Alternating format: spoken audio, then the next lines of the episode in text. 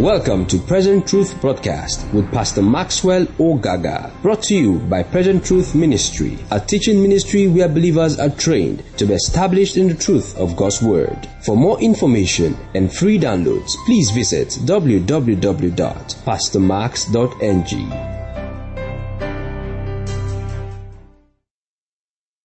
It's amazing how because of what we want in life, sometimes we can be ungrateful for what God has done. Amen? You know, sometimes when we do not achieve the things we want to achieve, and it's almost looking like life is not happening, but all it takes to be a grateful person is to remember. You know, many times in the scripture, the Bible talks about remember. And if God t- tells you about remember, it is because the human nature has the tendency to forget. So you have to remember. You have to call to mind. So it's something you should do once in a while to remember the things that God has done for you. This morning I want to share very briefly on what I call how to truly have a great year. So I'll start it this morning and I'll finish next Sunday. How to have a great year, or to how to truly have a great year. I, I'm very particular about words because I think that words convey the very heart of a person. So when I say how to truly have a great year, the emphasis is on the word truly. Because, you know, most times people just especially for some of us Christians, we just assume that immediately we'll get into the next year, then everything is going to be fine. Alright? We just have that expectation. And what I found out is that sometimes it doesn't work that way. The reason is because if you carry on your habits of this year into next year, and those habits are not positive habits, what you will have is recycled foolishness. What that means is that you did something this year, and you go into next year, and you recycle it, and you are thinking that because of that, what's to happen? You're to experience a new year. A new year is not just going to give you new things if you don't make some adjustments. So this morning I want to be very, very practical on how you can truly have a great year. Okay? So let's go to, I'm going to use two translations of the Bible. Let's read uh, Proverbs chapter 24 verse 3 to 4. I'm going to use the Living Bible. And then I'll get to the message translation. I think I have a Living Bible there. Thank you. An enterprise is built by wise planning. Everybody say wise planning. I can hear you say wise planning. So write the word wise planning down. Don't write the word planning. Write wise planning. Okay? Not just planning, but what? Wise planning. Wise planning. An enterprise is built by wise planning becomes strong through common sense. So write the word common sense down. Common sense. Just write the word common sense. So, an enterprise is built by wise planning, becomes strong through common sense. So I want you to write the word wise planning. Then the next word I want you to write is common sense and profits wonderfully well by keeping abreast of the facts. So I want you to note three words. What's the first word? Wise planning. What's the second word? What's the third word? Facts. Write the word facts. Wise planning, common sense or common sense. You understand that? and then facts. Faith is not against facts. Faith changes facts. So, for instance, you're earning 10,000 And you're saying, I'm not poor, I'm rich, I'm not poor, I'm rich, I'm not poor, I'm rich, I'm not poor, I'm rich. Yes, we agree with you. But how much do you have in your account? 10,000. You don't plan by your confession. You plan by what you have in your balance. That's the common sense there. So faith is not presumption. Now I'm going to read the message translation. It stops, I think I put a certain verse where it stops here, but I'm going to continue so you don't have that on the slide. It takes wisdom to build a house. It takes wisdom to build a house. And understanding to set it on a firm foundation. It takes knowledge to furnish his rooms with fine furnitures and beautiful draperies. But this is the verse I like, which we don't have there. Five to six. It is better to be wise than strong. Intelligence outranks muscle any day. I want you to note that word. Intelligence outranks muscle any day. So let's bring it to, well, let me finish up this now. Strategic planning is the key to warfare. To win, you need a lot of good counsel. So two things I want us to take from the uh, message translation, 5 and 6, is that intelligence outranks muscle. So I want you to write that down. Intelligence outranks muscle. Now, you know, some people get into the year and all they want to do is just hustle, hustle, want to work. They're everywhere. A lot of energy, but zero intelligence. So the Bible says intelligence outranks muscle. Then it says, write this down, strategic planning is the key to warfare. In fact, when Jesus talks about spiritual warfare, he says if you want to go into a battle, you must first sit down and count what you have. You know, most times when we want to go into a next, uh, uh, uh, uh, another year like this, most of the things we do is, which is fantastic. You should do that. A lot of people spend time praying. Some even spend time praying at midnight. Some spend time praying early in the morning, morning dew, morning fresh, midnight battle, whatever. But one of the things they refuse to do is to plan strategically. God is not against plans if you involve Him in your plans. So what are the 10 things that you, you can do to truly make sure that the year you are entering will be one of the best years you've ever experienced? Number one, you must pay attention to your relationship with God. The first thing, the first thing, you must evaluate yourself. You must think, how did you relate with God this year? What was your relationship with God like? You cannot have a better year if you do not have an improved relationship with God. This takes into cognizance your response to the Word. Did you spend time with the Word of God this year? Did you, did you, did you even win a soul this year? Did you preach the gospel to someone? Did you get someone involved in church? Did you disciple anyone? These are questions you should sit down and ask yourself because your, your response to these questions will determine how the year that you're entering is going to be like. Your relationship with God. Can you say your relationship with God is where it should be? The one question I ask myself is if every Christian was like you, is the world going to be a better place? You know, sometimes I see people and say, oh, Pastor, I don't have time to be in church. I'm so busy. And I say, hey, if every church member was like you, are we going to have a great church? If every church member was giving like you, are we going to have enough money to do God's work? If every church member was coming the way you come to church, are we going to have workers in the church? If you were the only person in this church, can we say we have a great church? Number one, you have to think of your relationship with God. Everything revolves around God. Don't just use Him to get into the next year and do what you want. Deepen your relationship with God.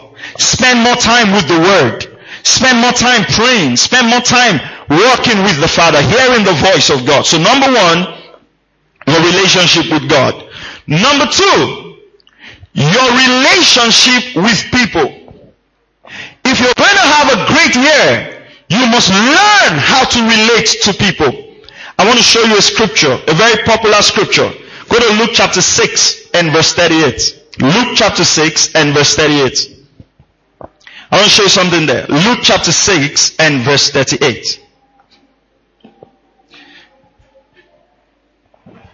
No, son, use the, uh, yeah, thank you. Give, and it will be given to you. Good measure, pressed down, shaken together, and running over. You know, that's the aspect we really like. But this is the line I want you to pay attention to this morning. Will be put into your bosom, for with the same measure that you use back, it will be measured back to you. Now, the King James Version says that God will cause men to give to you. That means your harvest is determined by men. Planned by God, but the channel through which God is going to bring your harvest to you is through men. So let me give you a typical example. You have a shop, you have a store, you do a business.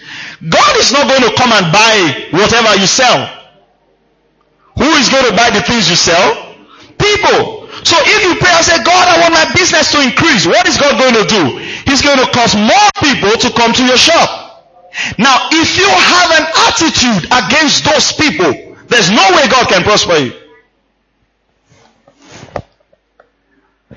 God's harvest is released to men through men. Every prayer point you're praying about next year, the answer is encapsulated in someone. Whether it's a business deal, whether it's promotion, whether it's favor, whether it's marriage, whether it's ministry, it's through someone. When I pray, I say, oh God, I want the ministry to prosper. I want the word of God to go forth. What am I praying? For more people to hear the word. Has to do with people. So you must evaluate yourself this year and say, how did I deal with people? Don't say, I'm a very humble person. You, you can't say that. We are the ones to tell you. You can't write exam and mark yourself. Because sometimes pride can disguise as humility. Your relationship with people in life, unfortunately, you might have to learn how to relate to people you don't like. Because you're not going to like everyone. And your attitude to them is your responsibility. You have to improve on how you relate to people in the year that you're going into. I'm not saying, you know, um, be everybody's uh, body. I mean, just make sure be political or be like a chameleon when you get here. You're like this. Yeah, we should know how to relate to people, and then you don't have your own values. But what I'm saying is, you should have the right attitude. Work on your attitude towards people. Reduce strife in the year you are entering. Reduce quarrels. Reduce backbiting. Reduce the pressures of having to Fight with your emotions. Your relationship with people is important if you want to have a great year. Number two, your attitude to money. Your attitude to money. In Matthew chapter 25 and verse 14 to 20, we'll not read it, but write it down. You see the story called the parable of the talent. The word talent there is not gift is the old English word for money. So we can actually say it's the parable of money. And the Lord rebuked the servant who could not uh, maximize his money. He says, you're a wicked and lazy servant. He says, at least you could have kept my money in the bank. So God even knows that you should have a bank account. Your attitude to money. Everybody say money. Let's say one more time. Say money. money. Now, my attitude to money changed when I came uh, across a scripture seven years ago. And I'm going to spend a Sunday to teach on that. And it was about the prophet. The Bible says the prophet died and uh, he was in debt. How many of you read the story? and his children were about to be taken into slavery for the debt he owed. And the woman ran to Elijah and said, your servant, my master, was indebted. How many of you read the story? You read that story? Was the prophet a false prophet? Did the Bible tell us he was a false prophet? No, if he was false, Elijah would not recognize with him. Was the prophet a solid man of God? He was. But was he indebted? Come on, church. Was he indebted? Meaning that you can be a good Christian and be poor. Do you agree? Okay. Some of you have not agreed yet. Let's all agree. The man, was he a false prophet? No. He was a good prophet. Did the Bible say he died out of his sin or nothing? No, he was a good man. If he was not a good man, the wife would not run to meet Elijah. Are, are, are we together? Now it means that he was a good prophet, but he did not understand the dynamics of money. So you can be a very good Christian already in heaven and be very poor. Your being a good Christian is not equal to you being financially, uh, what now? Developed. So it means you have to take the extra time to study how money works. When I discovered that seven years ago, I took my time and started reading financial books. Rich Dad, Poor Dad, Robert Kiyosaki, The Millionaire's Next Door, uh, Richest Man in Babylon. If you have not read that book, don't enter the new year without reading it. The uh, Richest Man in Babylon. I made my son to read it. My son just finished reading it now. Because I'm not going to be, I'm not one of those pastors who are going to spend Sunday morning teaching you how to make money. No. And sorry to say, giving alone cannot make you prosper. Giving is an aspect of financial management. But having money comes through investment, managing, and distribution of your finances. So those, oh God, I'm a giver, I'm a giver. Givers cannot lack. Givers, they lack. Givers lack. Until givers know how to multiply the one left. Are you following what I'm saying? So you hear a testimony, praise the Lord, praise the Lord. After the last breakthrough convention, I gave my own salary, they just bought a house for me. You now carry your own salary and drop in church. You might be homeless. That is a part of people, and I, I, I said it with all my heart. That's one of the reasons I sometimes I don't allow testimonies. Not because I don't think testimonies are worth hearing, but I feel that people don't say the whole story. Because they have limited time, right? Somebody might have been walking with God for the past 10 years of his life, consecration, speaking the word, and doing something, and he just does an act today, and it opens a massive door, then he comes and says, because I did this, then I got this. And you don't have that work with God. You don't have that 10 years history with God. In his mind, he might be thinking it was the money he gave. But probably what even activated those doors was the mercy he showed someone, which was which had nothing to do with it. The truth of the matter is you don't really know what gave you the victory that you have right now. You might think it's your seed, but probably not it. It might just be an adjustment in your heart. For the first time, you really believe that God was your source and it unlocked certain doors. And that might be your motivation for giving. Or maybe the Lord just instructed you, hey son, empty your account. It was a personal instruction. And then you share it. And then because we are greedy, we want your results, we bypass your process and get into your action. And when the result don't come, say, don't worry, it's not today we are hearing it. Are you following what I'm saying? Please learn about money. I'm not going to teach you that. I'm a minister of the gospel, not a minister of finance. Ask people. Buy books. How do I multiply the money I have? Learn it. Learn the art of investment. Sit down.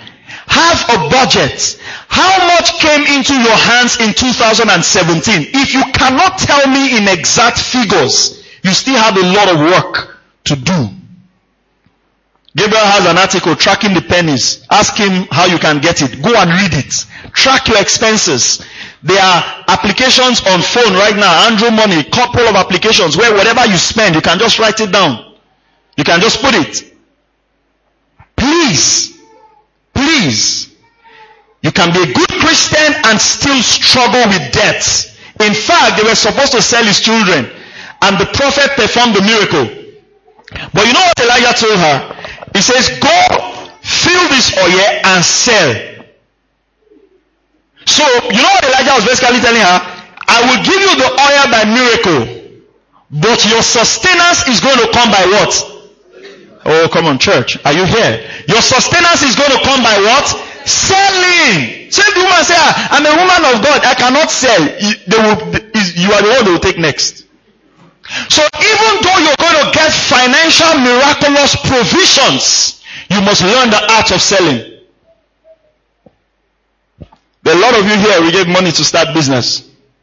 After two years, the business have disappeared. Some of you have even disappeared with the business. It's you are now looking for. Like, okay, let the money go, but at least you come back.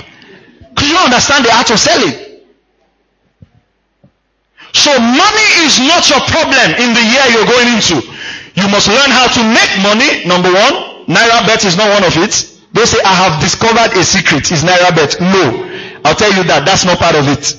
Number one, learn how to make money. Number two, learn how to manage money. Number three, learn how to multiply money. So number one, make money. Number two, learn to manage money. Number three, learn how to do what? Multiply money. Okay. So that's enough for money lessons.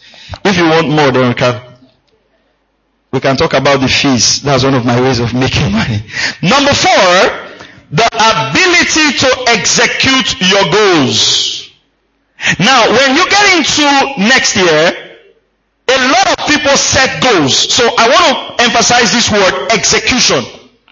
Right execution now, the ability to execute it. You say you're going to do this. In fact, it has been researched that by April of any new year, most people have forgotten their goals. How many of you said this year that we're we're not going to take any soft drink in January. Now you have crates on your inside. When we say the greater one is on my inside, it's actually crates of mineral. we're talking about Pepsi, everything. Now you have started again. Ah, next year I will not touch Coca-Cola. By March, They just bring one bottle, bring in, bring. It's, it's Coke. Now I'm just giving an example. I'm not saying you shouldn't drink Coke. But you understand what I'm saying? The excitement is there in January. The excitement is there in February. The excitement is there in March. By April, you settle to your normal routine. That's why you don't have the same results. Do you know why footballers are that way? I mean, some of you follow football. You look at someone like a Ronaldo or a Ryan Giggs. And, I mean, let's even look at a Ryan Giggs played for how long? Body was still in shape. Until tomorrow, they're still that way. Why? Because they have built themselves to have a habit. You lose weight, you gain weight. You lose weight, you gain weight. You lose weight, you gain weight. Until out of frustration, you say, let the weight come. The weight of your glory. and you just chill. So execution, everybody say execution. Whatever goals you set, execute it. Do it. Just do it. Execution is the difference, not the goals. Every one of us is going to have goals. But are we going to execute them? You said you were going to pray for 30 minutes. How long? It's better you set small goals and you're consistent. I'm, I'm a big stickler for consistency. Than set audacious goals. So what are you going to achieve next year? I'm going to the moon. No Nigerian has gone to the moon. To the moon I'm coming. Fantastic. Maybe you should just say you're going to leave your house and come back daily for the next couple of months. You can set small goals, but be consistent with them because inconsistency lies the power, said Gloria Copeland. Inconsistency lies the power. Number five, your attitude to wise counsel. Your attitude to wise counsel. Nothing depicts this story like, like a man called Rehoboam. First Kings chapter 12 verse 6 to 19. He went to ask the counsel of his peers and said, what do you think I should do to these people? And they say, well, tell them my, my little finger will be bigger than my father's waist. And what of the old people, the old people told him, say, tell them, be diplomatic with them, release their burden, and they'll be your servants forever. Rehoboam listened to the young people, and he told them, and then everyone said to return to Israel. He lost the kingdom through wrong advice. Advice and counsel is free. You have to choose which one you would listen to. One of the things that I've, even though in my physical age I'm not, I'm quite young in, in terms of my physical age, but one of the things that have helped me to be able to do so much stuff is I discovered that a lot of my friends in ministry are way older. Maybe because of the way my dad also, I started working with my dad. So most of my friends in ministry are my dad's friends. I don't really have young people, you know, I don't really have so many. The young people around me are people who look up to me, not the ones I listen to for advice. One of the ways that we are spending our Christmas holidays is to go and spend three days with our mentor, with my family, just listening for wisdom, just sitting at his feet and hearing wisdom and listening for wisdom. The older you get, you must minimize your mistake. I always tell you this. Don't, you see, there are mistakes you make that to recover, you might need another lifetime, which you don't have. So as you are going older, you tread with caution. You, you are careful. You don't just, ah, I'm doing, no, no, no, you can't be making decisions with emotions. At this scripture. Look at this scripture. Proverbs chapter 20 verse 18. Proverbs chapter 20 verse 18. Very, very important.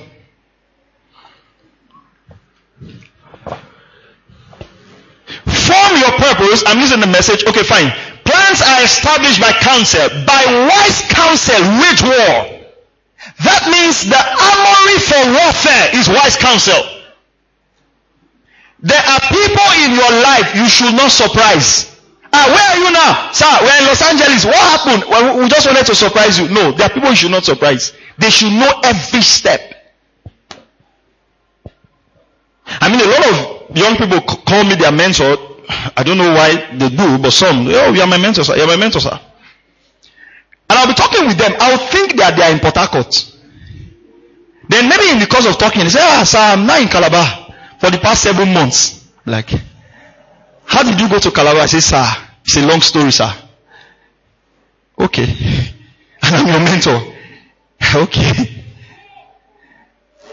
Someone say, oh, must I tell my mentor everything? I think you should have people in your life that should know everything about you. You should. You should have people in your life that you say, this is what I want to do. What do you think? You should have people in your life that are not impressed by your achievements. You can just finish buying a Rolls Royce and they'll call you and say, guy, I think you didn't do this thing right.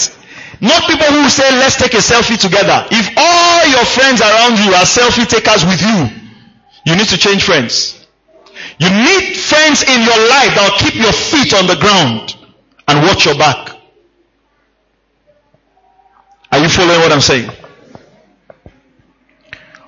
Through, put it there, through wise counsel, wage war. So wisdom is a tool of warfare. The, um, the message says, form your purpose by asking for counsel. Then carry it out using all the help you can get. Wisdom. Ask questions. You can be among very wise people and not take advantage of their wisdom. You can have a wise husband and not take advantage of his wisdom. You can have a wise wife and not take advantage of his wisdom. Sometimes what we are seeking across the sea is just close by us. You know, one of the lamentations of God over Israel was that Israel did not allow God to help them. If you would only allow me to help. You know, there are people in life like that. If you would only allow me to help you.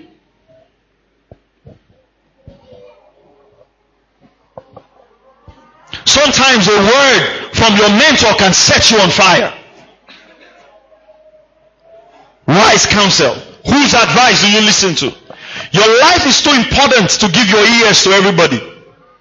People have their opinions. You can't listen to all of them.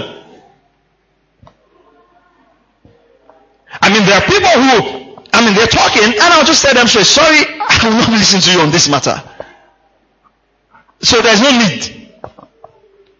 If I want a counsel on this, I know who to go to.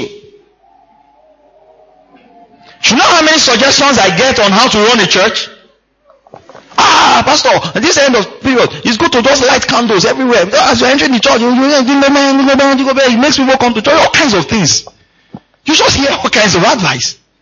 Everybody thinks they know how to run a church. Ah, this will do it like this. Ah, people will come. If we do it like this, people will not come. You know, everybody. If I was listening to them, I would be the most confused person on earth. Because you know what? Every Sunday I'll come with a new vision.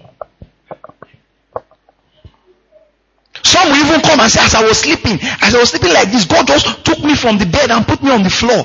Because it was not important. That's why He took you that way. That's why you shouldn't tell me. You stay there. If God takes you from the bed and puts you on the floor to show you a vision, now you are not in the Old Testament. It means that that's where you should be, under the bed. That's how I was saying like, I just saw you because, okay, you saw me, I have not seen myself. The one you saw, you can be going to the church in a dream. People will come with all kinds of advice. This is where they are making money. This is where they are making money. You just run there. One of the laws of investment is never invest in what you don't know. You just hear a buzzword. Ooh, you just rush there. You lose all your money. Wise counsel. Number six. Your perception to life challenges. If you want to have a great year, Next year is going to be fantastic, but it's going to come with its set of troubles. That you are not going to have a trouble-free year. Are you following what I'm saying? Every year, you might not like that, but every year we have his own problem. Every year we have his own challenges. Your perception, the way you see these challenges will determine if you're going to have a great year. Are you ready to take on these challenges?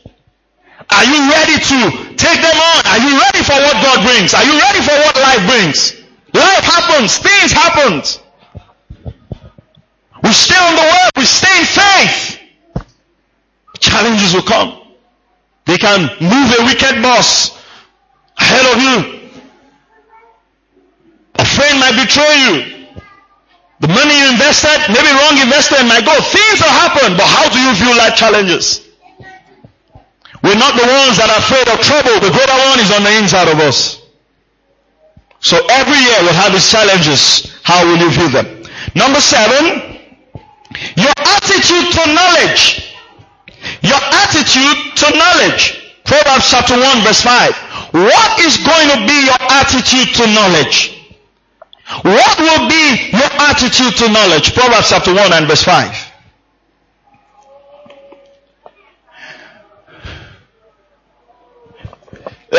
King, yeah.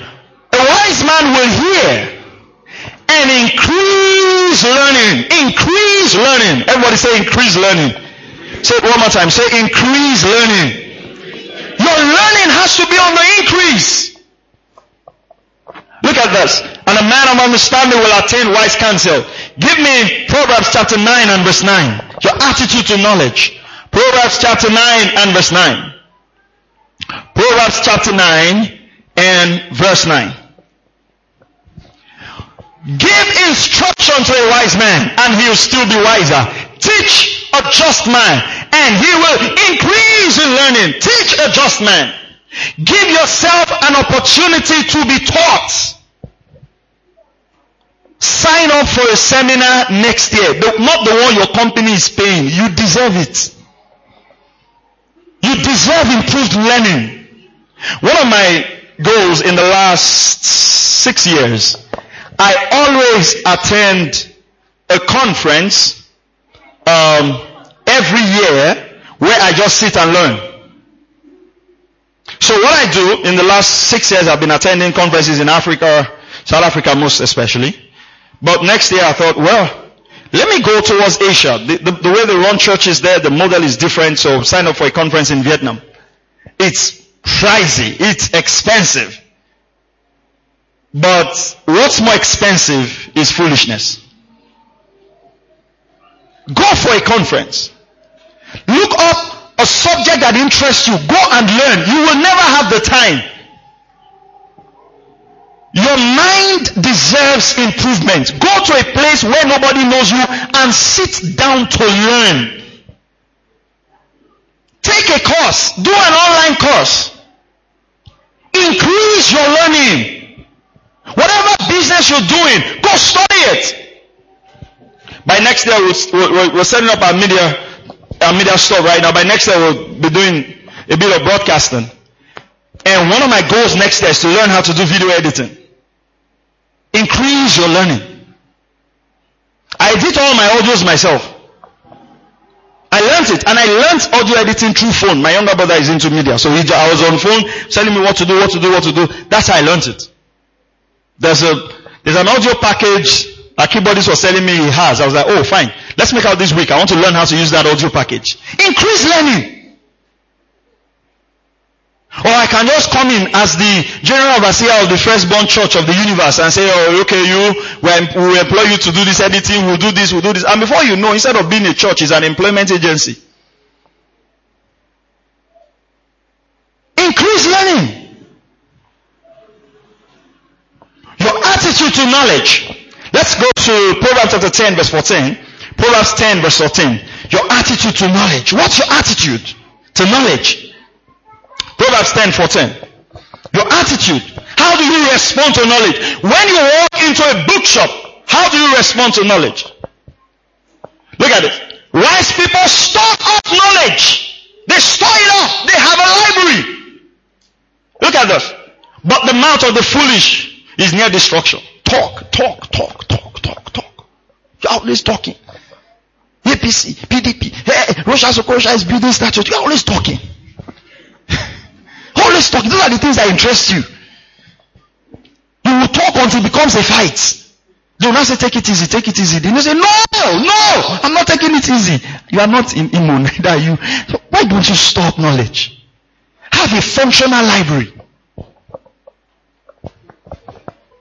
There's a book I bought uh, on intentional living. Fantastic book. Fantastic book. I have passed the stage in my life where I will look at a book and say it's expensive. As far as you don't have the information in that book, it is not expensive. I mean, I'll tell you the way I read. I was talking to someone the other day and I was, I, and I was saying them, the way I read is, every year, I'll just give you a, a simple step on how I choose my books. Now I read theology books. I, I study theology and all the Christian Christian books. But every year I read 12 books that are not in my area of interest. And the reason I'm giving you this example is not to show you how great I am. It's rather to point out something to you that sometimes you can read only in the area of your interest and you also not develop widely. What reading outside of your area of interest is, is that it stretches your imagination. Now you might just have certain authors you like. It's good to see the views of other authors. So this is why I choose those 12 books. Uh, 12 books, one for, one per month, which is, which is not in an area of interest, which means not theology, not Christian living, not faith, not spirit living. So I look at Bill Gates books, uh, every year. You know, every year Bill Gates releases the list of books, right? So I look at that and I pick one or two from there. If the richest man in the world is reading something, then a, there should be a bit of importance to it. At least if not for anything, for the fact that he's rich, we just give him that honor. That you have said 12, we'll buy one. you know. So I pick one from there. Then I read a book about sports. So in the last two years, I read Sir Alex's book, biography about Manchester United, the one he just wrote on leadership. Uh, then this year, I'm fascinated by Zlatan Ibrahimovic. Just someone out of this space. So I bought his biography. So I read a sports biography. Uh, next year, uh, okay, Mafa showed me some. So I'm going to read something about Jose Mourinho. So I read something on sports, a leading sports brand. Then I'm very interested in the American Navy SEAL, how they operate. So last, this year I read about the operation Osama bin Laden, how they took him out, all of that operation. So next day I'll look for a Navy SEAL stuff. So I have something like that. There may be something on psychology and all that. So I pull up these 12 different areas that are not in my sphere. What does that do? Now I don't read those things to come and preach to you because I'm not a motivational speaker. I just read it to stretch my mind. So one of the things I'm saying to you next year is stretch your mind. Read something outside of what you regularly like. Read something out of motivation. Pick uh, one of the things I'm developing interest in now, I've not bought any book on it yet, is uh, but I discovered that it really helped my mind is um, wars, how wars were fought. Maybe France war, how Britain conquered.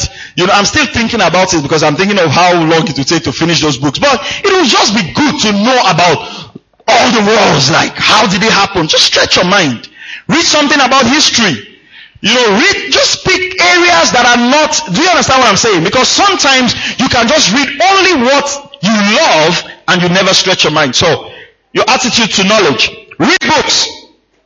Don't just read them, act on them. This is not the time to just boast, I have 600 books. No. How many of those books have you read and you've acted upon? So learn to read. One hour a day before you go to bed will change change your life. Then I read, I read what, whatever Malcolm Gladwell writes, I just read it. For he's just thinking life, not, yeah. Just stretch your mind. Just put your mind out there and make it work. You have one life to live. There's no time you say, when I retire, I will now read. This is the time to read. Okay, one hour a day, 30 minutes a day would help you out. So that's how I choose something different from what I, I am interested in to stretch my mind. Number eight, how much personal responsibility are you willing to take? How much? Are you going into next year playing the blame game? My father didn't help me. The church didn't help me. My pastor didn't help me. You go into next year with what? With an attitude of personal responsibility. Everybody say an attitude? You didn't say it well. Say an attitude of personal responsibility. Three things. Nobody owes you anything in this life. What did I say? Please, peg it inside your heart. Nobody, absolutely nobody owes you anything in this life. One of the first things I told my younger ones we were, five. Uh, the third one is getting married in January. And uh, when they were a bit, a bit older, I just called them. I said, "Hey, I'm the firstborn."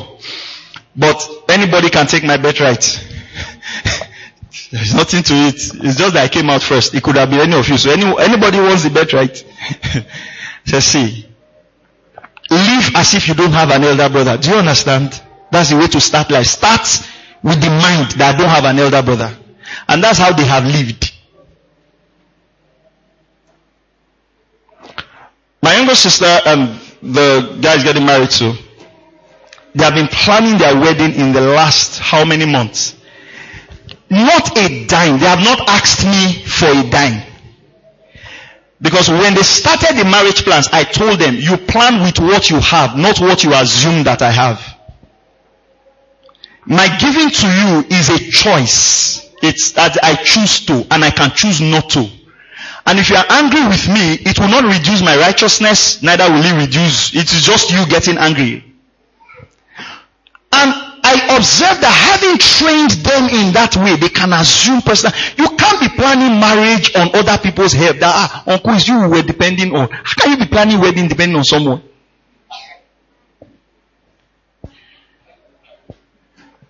You are you are going into next year. You have already wrote, written people's name and number down. January I will call Uncle Tom. In February I will tear those paper. And if you need to build a zinc house to stay, you assume responsibility. Don't linger on people. Don't rest on people. Don't lean on people. You will live a very disappointed life. Because they might have good intentions, but they have needs.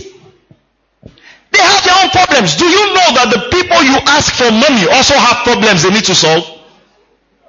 They also have their own problems. So you go into life assuming, hey, I'm going to hold up. I've shown up and I'm taking my space. If anybody wants to support you, fantastic. But if they don't want to support, here we go. That's where I live. Are you following what I'm saying?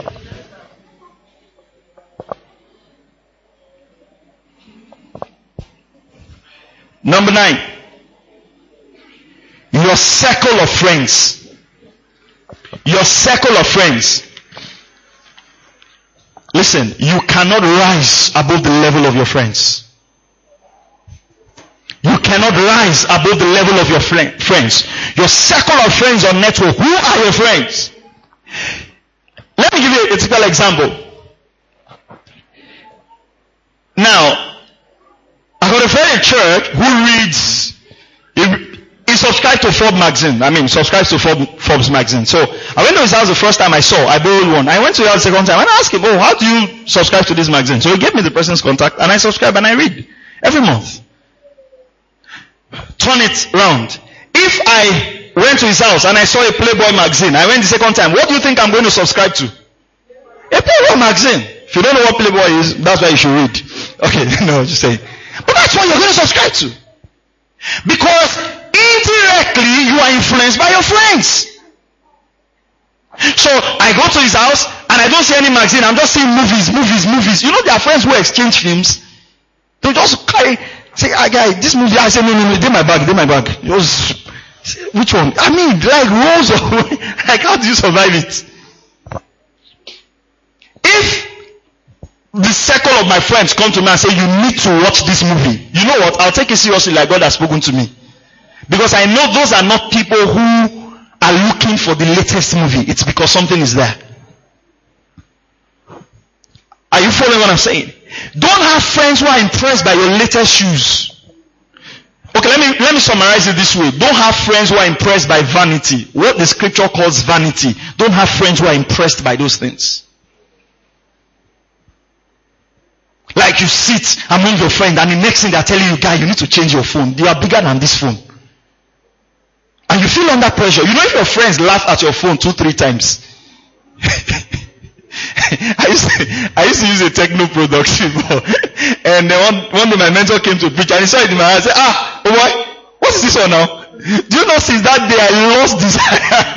you know, you would think that, oh no, I like it. No, words, no words leave you the same. No words leave you the same. Every word is going to add to you or in your moment of idleness, those words are going to haunt you. I just lost interest. But imagine if he has come and said, oh wow, this is very solid phone. What's going to happen? That's why it is. The words of your friends are important. They actually govern your life indirectly.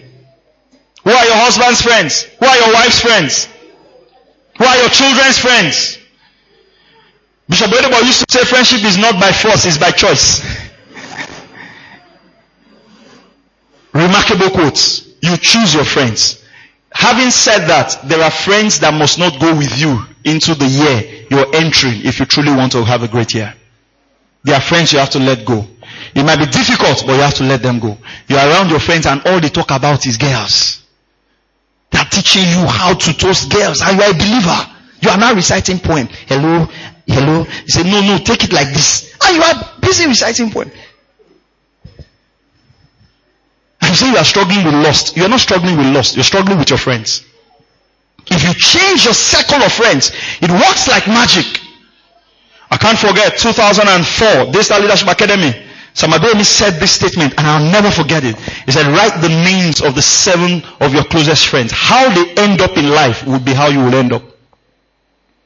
In fact, what got to me in that quote is the fact that he said how they end up, not how they are now. Because you know what? Your friends are going to have the same habits. So you need to watch your circle of friends. Number 10. Number 10. Your attitude to time. Your attitude to time. Teach me to number my days that I might apply my heart to wisdom. Your attitude to time. That's uh, Psalm 90 verse 12. Your attitude to time.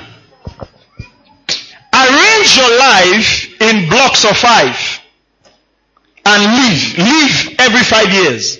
So if you're 35, your next five years is 40. Arrange your block that way. If you're 45, your next five years is, uh, if, if you're 40, your next five years is 45. If you're 45, your next five years is 50. Live in blocks of five. Teach me to number, Psalm 90 verse 12. Teach me to number my days that I might apply my heart to wisdom. So at 40, there are some mistakes you must avoid totally. Don't repeat them. God will forgive you, grace will speak for you, but you might never recover. Are you following what I'm saying? Imagine someone who has worked, let's, let's assume someone has worked in NLNG for maybe 20 years, 25 years, and retires, and he makes a very bad investment with his payoff. I mean, there, there might not be any possibility of probably recovering that amount of wealth again. But if he, if he does that in his first day at the company, he could recover. Manage your life in blocks of time. Blocks of five. The next five years, what's going to happen? It's amazing how just a few days ago we started this church. And next year, May, we're going to be five years. I just look, look back, I'm like, when did we come? It's five years already. You know how it was way back when they say Y2K, Y2K, year 2000, year 2000, we don't know what's going to happen. Trumpet is going to blast. In fact, they're going to buy new trumpet now. Next year we'll make it 18 years after the year 2000. Who thought so? How many of you in the year 2000 felt like, man, 2018, I will be the president of this country without an election? 2018, let them wait for me. It's 2018, you don't have a voter's card. That's the reality. That's the reality. Do you understand that? That's how life is. You feel like 2018, I would have built my house, I'll be driving my, this thing, in fact, it's also work, I'll be staying. 2018, you're still struggling with rents. That's a reality. We all have grand wishes. We all have, this is how it's going to be. I, I used to tell you when my dad was pastoring, I felt like, wow, this old man, if they'll allow me to handle this church. By now it will be like Joel Osteen's church. We're using the stadium. Here am I struggling to get 200 people to come for a Sunday morning service after five years. There are wishes and there are reality. Bridging the gap is how you manage time. Have you observed that that man you are looking up to still has 24 hours? Like you. Bill Gates doesn't have 26. Pastor Chris doesn't have 26. Bishop Oyedepo doesn't have 29. We all have 24. And God, that's one thing that is equally distributed among everybody. White, black, brown, colored, yellow, far, thin, black, tall, short. Everybody has 24 hours. And if you don't manage your 24 hours, you cannot manage your life. And I want to end by saying this. The prodigal son went back home. He didn't need a prayer of deliverance. He sat down and asked himself strong questions. We're going to talk about that. Questions to ask yourself next month, uh, ne- uh, next Sunday. He said, this food I'm eating, my father's servants do not eat this type of food. He says, even the servant in my father's house eats better. He now said, I will arise and go back to my father and say to my father, Father, you know, the man, the man rehearsed the speech himself. Then he arose and went back to his father. No, de- no deliverance, no prayer. Most of you don't need prayer to get into next year. You know what you need? You sit down. Why have I not been able to pay my rent? Five years down, I'm still asking people for rent. I will arise out of this poverty. How do I arise? I don't have a job. What can I do with my hands? I can't do anything. What can I learn? That's how to think your way out. That's how to think your way out. So you need to spend this week reviewing how much came into your hand, hands. How did you use it? How did you use your time? What did you spend your time watching? You know, I used to watch um, um, a, a, soap opera with, with, with, my family. It was a, a comedy soap opera. But after some episode, I just stopped. I told them I can't continue. At this pace, I will not be able to survive with you people. You know, you're always looking for, you're always looking for, you're always looking for, you're always looking for, you're always, before you know, chunks of time is gone. I say, guys, no way. So a new one came up and they said, ah, daddy, this one is very interesting. I said, no. I shall not lead me into temptation. Because immediately you watch the first one, you want to see what now happened. I said, no way. I remember when Prison Break came out. Just got married then. School feed. We watch Prison Break, watch Prison Break. If I we just got married, we, we haven't even had carries. We'll quickly cook on generator. We, we watch Prison Break. I had to put a stop to it when we started breaking out of prison in the night. I've been dreaming like this. They'll put me in this thick maximum security prison. I will be, I will come out. Ah! So I told my wife that I was in a dream this night. I was in prison and I broke out. She said, ah, me too. I said, two of us have started being in prison. That was the end to season film. When he, when he now said, ah, a new episode has come, I said, no, no, no, no. Do you know after then I've not been in prison again? I want to, I want to end on this funny note. What you watch has an impact in your life. Don't take what you watch carelessly in the year that you're entering into. I remember when, uh, this, this is like a motivational talk, so that's why I'm putting all of these stories. But remember when Louis Van Gaal was in the coach of Manchester United? And they were playing all those their sideways passing ball. So one night I was in the dream and I went to Carrington. Rooney was the captain there and I was addressing Rooney seriously that they should call Louis Van Gaal for me. They should call him. I want to see him. I came to see him. When I woke up, I said, yeah, this man has gotten into my mind. Are you following what I'm saying? I've never traveled to UK before. I don't even know where the place is. But my spirit cannot wait until I get a visa. He wants to see the man quickly. What you watch has an effect on your mind. So in the year that you're entering into, you must control what you watch. You must control what you watch. It might look like it is casual, but your spirit picks on it. Are you following what I'm saying? Your spirit picks on it. Praise the name of the Lord. Let's, let's just be on our feet for a moment.